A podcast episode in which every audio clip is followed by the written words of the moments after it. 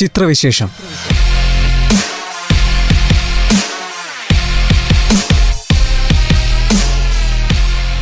തിയേറ്ററുകളിലെത്തുന്ന പുതിയ സിനിമകളെ അവലോകനം ചെയ്യുന്ന പരിപാടി. നിർവഹണം ശ്രീകാന്ത് കെ കൊട്ടാരത്തിൽ.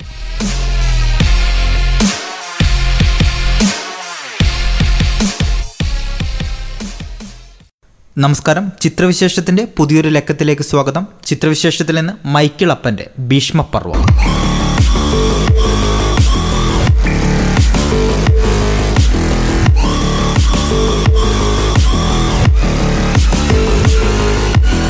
മാസും ക്ലാസുമൊക്കെയായി പ്രേക്ഷകർക്ക് ആഘോഷിക്കാൻ പാകത്തിന് ഒരു നല്ല തിയേറ്റർ അനുഭവം നൽകുന്ന സിനിമയാണ് ഭീഷ്മ പർവ്വം. എന്നാൽ തീർച്ചയായും കണ്ടിരിക്കേണ്ട സിനിമ എന്ന ഗണത്തിൽ ഭീഷ്മ പർവ്വം പെടുന്നില്ല. നാളുകൾക്ക് ശേഷം വീണ്ടും തിയേറ്ററുകൾ സജീവമാക്കാനും ബോക്സ് ഓഫീസിൽ കാര്യമായ ചലനങ്ങൾ സൃഷ്ടിക്കാനും ചിത്രത്തിന് സാധിച്ചിട്ടുണ്ട്. മൈക്കിളായിട്ടുള്ള മമ്മൂട്ടിയുടെ താടിയും മുടിയും വളർത്തിയുള്ള ഗെറ്റപ്പ് മുന്നേ തന്നെ സോഷ്യൽ മീഡിയയിൽ വൈറലായിരുന്നു. അന്നു തൊട്ട് പ്രേക്ഷകർ വലിയ പ്രതീക്ഷയിലായിരുന്നു. ആ പ്രതീക്ഷയ്ക്ക് മങ്ങലേൽപ്പിക്കാതെ തന്നെ ഭീഷ്മ പർവ്വത്തിന് തിയേറ്ററുകളിൽ ജീവിക്കാൻ കഴിഞ്ഞു എന്നതും ആശ്വാസകരമാണ്. മുഖ്യധാര സിനിമാ സങ്കല്പങ്ങളെ കാറ്റിൽ പറത്തിക്കൊണ്ട് പുതിയ വഴിയെ സ്ലോ മോഷനിൽ കാലെടുത്തു വെച്ച ബിഗ് ബി പിറന്നതിന് പതിനാല് വർഷങ്ങൾക്ക് ശേഷമാണ് മമ്മൂട്ടി അമൽനീരദ് കൂട്ടുകെട്ടിൽ ഭീഷ്മ ഉടലെടുക്കുന്നത്. കൊച്ചിയിൽ പഞ്ഞിക്കിടർന്ന് പറഞ്ഞാൽ എന്താണെന്നറിയോ ചോങ്കുട്ടി? ബോട്ട് ജെട്ടിയിലെടുക്കുമ്പോൾ പലക തട്ടി പൊട്ടിപ്പോകാണ്ടിരിക്കാനുള്ള ഒരു പഴയ ഏർപ്പാടാ. റബ്ബറും ടയറും ഒക്കെ വരണതിന് കുറേ മുമ്പാ നല്ല കട്ട പഞ്ഞി പലകമേലങ്ങാട്ട് അടിച്ചടിച്ചടിച്ച് ചേർക്കണം. കുഞ്ഞ് ഏതാണ് പലക ഏതാണെന്ന് മനസ്സിലാവരുത്. അമൽനീരദും ദേവദത്ത് ഷാജിയും ചേർന്നാണ് തിരക്കഥ എഴുതിയിരിക്കുന്നത്. ചിത്രത്തിൽ മമ്മൂട്ടിക്ക് പുറമെ Soubin, Sreenath Bhasi, Shine Tom Chacko, Dineesh Pothan, Nadia Moidu, Lena, Nedumudi Venu, K P S C Lalitha തുടങ്ങിയ വൻ താരനിര തന്നെ അണിനിരക്കുന്നുണ്ട്. മനസ്സിലായോ?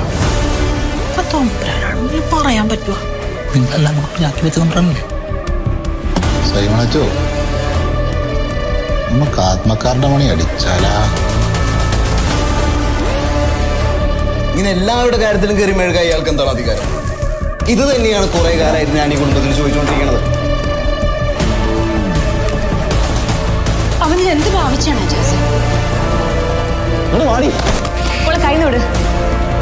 എന്തായാലും നിർത്താൻ പോണല്ലേ. അവസാനമായിട്ട് ഒരു ഗ്യാസ് ഇറക്കാന്ന് വെച്ചു അന്തി അത്താൻ. മഹാഭാരതത്തിലെ പതിനെട്ട് പർവ്വങ്ങളിൽ ആറാമത് വരുന്നതാണ് ഭീഷ്മ പർവ്വം. ഒന്നു മുതൽ പത്തു വരെ ദിവസങ്ങളിലെ കുരുക്ഷേത്ര യുദ്ധം വർണ്ണിക്കുന്നത് ഭീഷ്മ പർവ്വത്തിലാണ്. കൗരവസേനയുടെ സർവ്വസേനാധിപനായ ഭീഷ്മരായിരുന്നു ഈ ദിവസങ്ങളിൽ പട നയിച്ചത്. അതിനാൽ ഭീഷ്മ പർവ്വം എന്ന് ഗ്രന്ഥകർത്താവ് പേര് കൊടുത്തു. ആ പേര് തന്നെ അമൽനീരദ് സിനിമയ്ക്കും കൊടുത്തു. കാരണം ഭീഷ്മരെ പുതിയ കാലത്ത് കൊച്ചിയിലെ അഞ്ഞൂറ്റി കുടുംബത്തിലേക്ക് പറിച്ചു നട്ട സിനിമയാണ് ഈ പർവ്വവും. കൃത്യമായ രാഷ്ട്രീയം എൻ്റെ സിനിമകളിൽ പറയാറുണ്ടെന്ന് പറഞ്ഞ സംവിധായകനാണ് ജീൻ ലൂക്ക് ഗോദാർദ്. സിനിമ എന്നത് കേവലം പ്രേക്ഷകരെ രസിപ്പിക്കുക എന്നത് ലക്ഷ്യത്തിനപ്പുറം സാമൂഹികമായ ഉടച്ചു വാർക്കലുകൾക്ക് വേദിയാകണമെന്ന് അദ്ദേഹം ആഗ്രഹിച്ചു. ഇവിടെ അമൽനീരദിൻ്റെ ഭീഷ്മ പർവ്വം കെവിനും നീനുവിനുമായാണ് സമർപ്പിക്കുന്നത്. മാത്രമല്ല സിനിമയിൽ സമാനമായ സംഭവങ്ങൾ അരങ്ങേറുന്നുമുണ്ട്. കൂടാതെ ഗോമാംസ നിരോധനം, ജാതി വിവേചനം തുടങ്ങിയ സമകാലിക പ്രസക്തമായ സാമൂഹിക വിഷയങ്ങളെ സ്പർശിക്കുന്നുമുണ്ട് സിനിമ.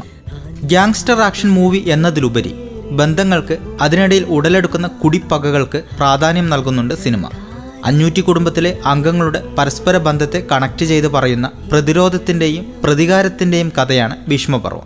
ബന്ധങ്ങളിലെ ഇമോഷൻസിന് കൂടുതൽ പ്രാധാന്യം നൽകി വളരെ പതിഞ്ഞ താളത്തിലാണ് സിനിമ നീങ്ങുന്നത്. അതുകൊണ്ട് തന്നെ ഒരു ആക്ഷൻ മെലോ ഡ്രാമ എന്ന രീതിയിൽ സിനിമയെ സമീപിച്ച സംതൃപ്തി നൽകും. പിന്നെ പ്രാന്തം കുരിയച്ചൻ വിചാരിച്ച പോലും നമ്മളെ രക്ഷിക്കാൻ പറ്റില്ല. ഈ സംശയങ്ങളൊക്കെ ചേട്ടായുടെ അലീക്കാടൻ കുഴിയിൽ മണ്ണുവാരി ഉണ്ടെങ്കിൽ മുമ്പെങ്കിലും നിങ്ങളൊക്കെ പറഞ്ഞിരുന്നെങ്കിൽ കുടുംബത്തിൽ ഒരാളുടെ എണ്ണം പറഞ്ഞാൽ മതിയായിരുന്നു. ഇത് കുറക്കേണ്ടവരുടെ എണ്ണം കൂടും. മൈക്കിൾ അഞ്ഞൂറ്റിക്കാരൻ എന്ന മട്ടാഞ്ചേരിക്കാരൻ്റെ കഥയാണ് സിനിമ പറയുന്നത്. വിറ്റോ കോർലിയോൺ തൻ്റെ മകളുടെ കല്യാണത്തിനിടെ തനിക്ക് മുന്നിലെത്തിയവരുടെ പരാതി കേൾക്കുന്ന ഗോഡ് ഫാദറിലെ സീനിനെ ഓർമ്മിപ്പിക്കും വിധമാണ് ഭീഷ്മപർവ്വം തുടങ്ങുന്നത്. ആദ്യ പകുതിയിൽ അഞ്ഞൂറ്റിക്കാരൻ കുടുംബാംഗങ്ങളെ പരിചയപ്പെടുത്തുന്ന സിനിമ രണ്ടാം പകുതിയിൽ അല്പം വേഗത കൈവരിച്ച് കുടുംബാംഗങ്ങളുടെ സംഘർഷങ്ങളെ കേന്ദ്രീകരിക്കുന്നു. ഒടുക്കം അല്പം മാറി നടക്കുന്ന ക്ലൈമാക്സും ചിത്രത്തിനുണ്ട്. ചടുലമായി ഒഴുകിയും ഇടയ്ക്കൽപ്പം പതിഞ്ഞ താളത്തിലേക്ക് വഴുതി വീണുമാണ് സിനിമയുടെ സഞ്ചാരം. ആയിരത്തി തൊള്ളായിരത്തി എൺപതുകളുടെ അവസാനമാണ് കഥ നടക്കുന്നത്. കഥ ഇങ്ങനെയാണ്. അഞ്ചൂട്ടിക്കാരൻ വർക്കിക്കും അന്നമ്മയ്ക്കും നാല് മക്കളാണ്. മൂന്നാണും ഒരു പെണ്ണും. മൂത്ത മകൻ പൈലി ഫാത്തിമയാണ് വിവാഹം കഴിച്ചിരിക്കുന്നത്. തുടർന്ന് പൈലി കൊല്ലപ്പെടുമ്പോൾ കുടുംബത്തിലെ സഹായിയായ അലിയെ ഫാത്തിമ പുനർവിവാഹം ചെയ്യുന്നു. അതിൽ അജാസും ആമിയും എന്ന രണ്ട് ആൺമക്കൾ ജനിക്കുന്നു. ആലിയും പിന്നീട് കൊല്ലപ്പെടുകയാണ് ചെയ്യുന്നത്. രണ്ടാമത്തെ മകനാണ് മത്തായി. മത്തായിക്ക് രണ്ട് മക്കൾ, പീറ്ററും പോളും. നാലാമത്തെ മകൻ സൈമൺ പുരോഹിതനാണ്. ഇളയ മകൾ സൂസൻ. സൂസന്റെ ഭർത്താവ് പോലീസുകാരനായ മാർട്ടിനാണ്. മൂന്നാമത്തെ മകനാണ് കഥാനായകനായ മൈക്കിൾ. തൻ്റെ സഹോദരനെ കൊലപ്പെടുത്തിയവരെ കൊലപ്പെടുത്തിയ ഒരു ചരിത്രമുണ്ട് മൈക്കിളിന്. തൻ്റെ ഭൂതകാലം കാരണം എല്ലാവരും ഭയപ്പെടുന്നുണ്ട് ഇദ്ദേഹത്തെ. കുടുംബത്തിലെ കാര്യങ്ങളെല്ലാം നോക്കി നടത്തുന്നത് മൈക്കിളാണ്. എല്ലാ തീരുമാനങ്ങളും മൈക്കിളിൻ്റേതാണ്. കൂടാതെ കൊച്ചിയിലെ ജനങ്ങളുടെ രക്ഷകനും കൂടിയാണ് ഇദ്ദേഹം. നിയമപാലകനല്ലെങ്കിലും നീതി ലഭിക്കുന്നതിനായി തന്നിലേക്കെത്താൻ സാധാരണക്കാരെ പ്രേരിപ്പിക്കുന്നുണ്ട് ഇദ്ദേഹം. എന്നാൽ കുടുംബത്തിലെ മറ്റുള്ളവർക്ക് മൈക്കിളിൻ്റെ നിലപാടിനോട് അത്ര യോജിപ്പല്ല. ഈ എതിർപ്പുകൾ ദിവസങ്ങൾ കഴിയും തോറും വലിയ സംഘർഷത്തിലേക്ക് വഴിവെക്കുന്നു. ഏതാനും ദിവസങ്ങൾ കഴിയുന്നതോടുകൂടി കാര്യങ്ങൾ കൂടുതൽ വഷളാകുന്നു. ഒടുക്കം കുടുംബാംഗങ്ങളെല്ലാം മൈക്കിളിനെതിരെ തിരിയുകയും കുതന്ത്രം മെനയുകയും ചെയ്യുന്നു. പിന്നീട് ഇതിന്റെ അനന്തരഫലങ്ങളെക്കുറിച്ചാണ് സിനിമ സംസാരിക്കുന്നത്. ഇവാനിൻ തീരങ്ങൾ തെളിയുന്നു, കാണാത്ത ലോകം നാമണയുന്നു, ആഴങ്ങൾ തീരാതി കടൽ പോലെ കഥകൾ നീളുന്നു, ഇവിടെ ആരാരും ചിരികളാരും പഴയ നോവിന്റെ കൈപ്പൊന്നു പുതിയ ജന്മമിതാ. സിനിമയിലെ കഥാപാത്രങ്ങൾക്കെല്ലാം തുല്യമായ പ്രാധാന്യം നൽകിയാണ് തിരക്കഥ ഒരുക്കിയിരിക്കുന്നത്. വന്നുപോകുന്ന ഓരോ കഥാപാത്രത്തിനും കൃത്യമായ സ്പേസ് ഉണ്ട്. അതുകൊണ്ട് തന്നെ സിനിമയ്ക്കപ്പുറവും കഥാപാത്രത്തെ മനസ്സിലാക്കാൻ പ്രേക്ഷകർക്ക് അവസരം ലഭിക്കുന്നു. ഫ്ലാഷ് ബാക്ക് സീനുകൾ ഒഴിവാക്കിയാണ് തിരക്കഥ രചിച്ചിരിക്കുന്നത്. കഴിഞ്ഞുപോയ കാലത്തെ സംഭവങ്ങൾ കഥാപാത്രങ്ങളുടെ വാക്കുകളിൽ കൂടി തന്നെ പ്രേക്ഷകർക്ക് രജിസ്റ്റർ ആവുന്നുണ്ട്. എന്നാൽ ഏതൊരാൾക്കും പ്രവചിക്കാൻ കഴിയുന്ന ഒരു തിരക്കഥയാണ് സിനിമയുടേത്. പുതുമകളൊന്നും അവകാശപ്പെടാനില്ല.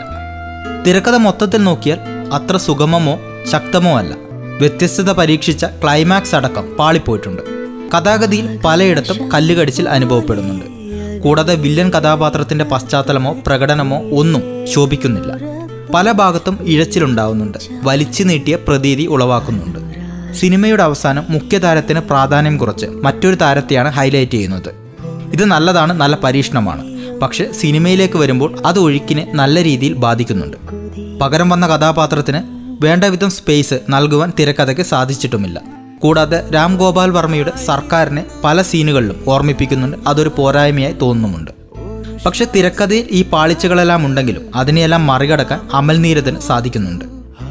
അദ്ദേഹത്തിൻ്റെ സ്റ്റൈലിഷ് മേക്കിംഗ് പ്രേക്ഷകരെ ആദ്യ അവസാനം ഒരേ ഇരിപ്പ് ഇരുത്തുന്നുണ്ട്. ലോ ആംഗിൾ ഷോട്ടുകളും സൈഡ് ആംഗിൾ ഷോട്ടുകളും എക്സ്ട്രീം സ്ലോ മോഷനുമൊക്കെയായി സംവിധായകൻ പൂണ്ട് വിളയാടുകയാണ് ഇവിടെ. അതുകൊണ്ട് തന്നെ ദൃശ്യ തീവ്രത വളരെ കൂടുതലാണ്. എങ്കിലും ബിഗ് ബിയുമായി മുട്ടി നോക്കിയാൽ ബിഗ് ബിയുടെ അടുത്ത് പോലും എത്തില്ല ഭീഷ്മ പർവ്വം. മോഹങ്ങൾ നിറയുമ്പോൾ നാം എല്ലാം ഈ മണ്ണിൽ ഒരുപോലെ, നീയെന്നും ഞാനെന്നും തിരുവില്ലാതുലകം ഒരുപോലെ, പാടുന്നോർ പാടട്ടെ ആടുന്നോരാടട്ടെ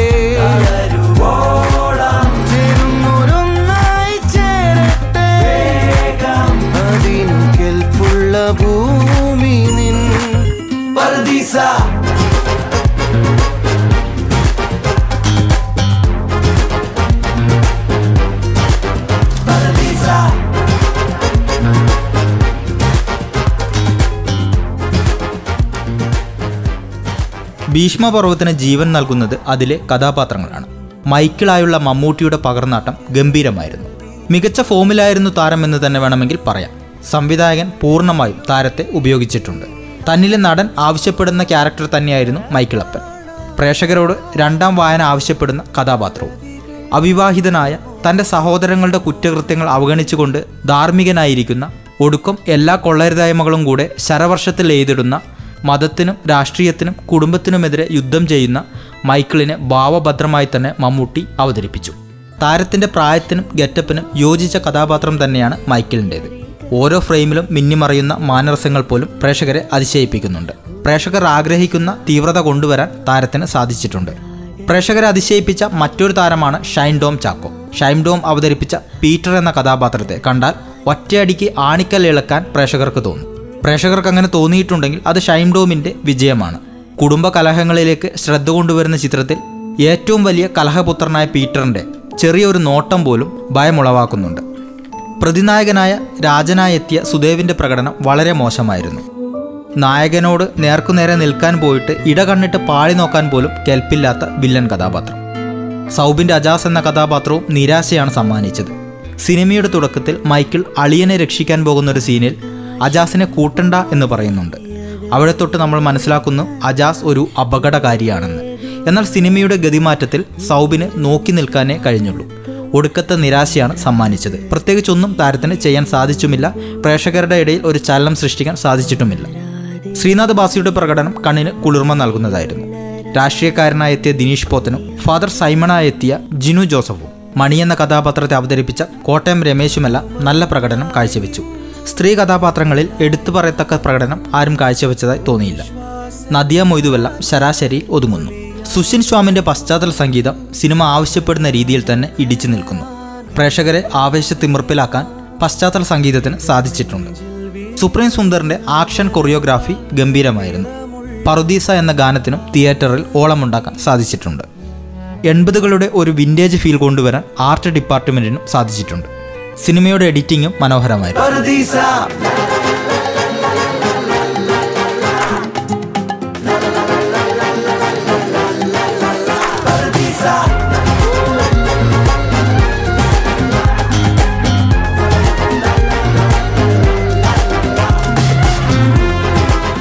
സിനിമയെക്കുറിച്ച് വ്യത്യസ്തങ്ങളായ പരികല്പനകളാണ് വരുന്നത്. ചിലർ സിനിമയെ പുകഴ്ത്തുകയും മറ്റു ചിലർ വിമർശിക്കുകയും ചെയ്യുന്നു. സിനിമ കാണുന്ന ഓരോ കാഴ്ചക്കാരനുമനുസരിച്ച് മാറിക്കൊണ്ടിരിക്കും, വ്യത്യസ്തമായിക്കൊണ്ടിരിക്കും. സിനിമയുടെ ഭാഷ, സിനിമ നമ്മോട് പറയുന്ന സന്ദേശം എല്ലാം മാറിക്കൊണ്ടിരിക്കും. അതുകൊണ്ട് തന്നെ തിയേറ്ററിൽ പോയി സിനിമ കാണുക, വിലയിരുത്തുക. ചിത്രവിശേഷം ചിത്രത്തിന് നൽകുന്ന റേറ്റിംഗ് പത്തിൽ ആറ് പോയിൻറ്റ് അഞ്ച്. മറ്റൊരു ചിത്രത്തിൻ്റെ വിശേഷങ്ങളുമായി അടുത്തയാഴ്ച വീണ്ടും പാക്കപ്പ്. ഞാൻ വന്നു ഒരു ശ്വാസക്കാറ്റിൽ പൊലിയാമെന്നോർത്തു, അകലാനോ കലരാനോ കഴിയാതെ നാം ഇടനെഞ്ചിൽ വീഴുന്ന മലർവാക നിറമുള്ള കനവാണ് നീ. വിരഹാഗ്നിയിൽ എരിഞ്ഞാളും നരാവിൽ തിരനുരനെയ്യുന്ന തീരങ്ങളിൽ പുലർക്കാലം പോരും വഴിയോരങ്ങളിൽ ഓർക്കുവാനായി ഈയൊരാൾ മാത്രം പാതിയാത്മാവിൽ വീഞ്ഞുമായി വന്നു. മഴയിലുമീത്തിയാളും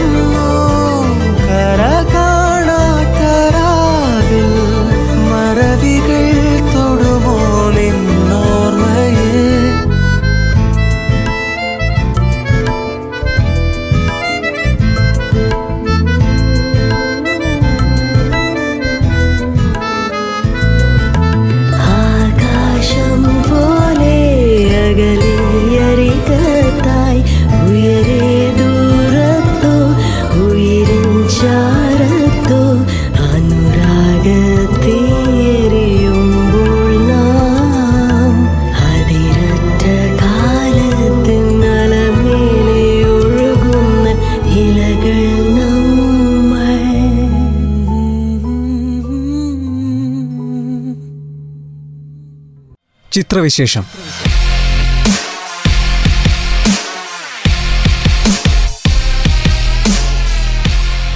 തിയേറ്ററുകളിലെത്തുന്ന പുതിയ സിനിമകളെ അവലോകനം ചെയ്യുന്ന പരിപാടി. നിർവഹണം ശ്രീകാന്ത് കെ കൊട്ടാരത്തിൽ.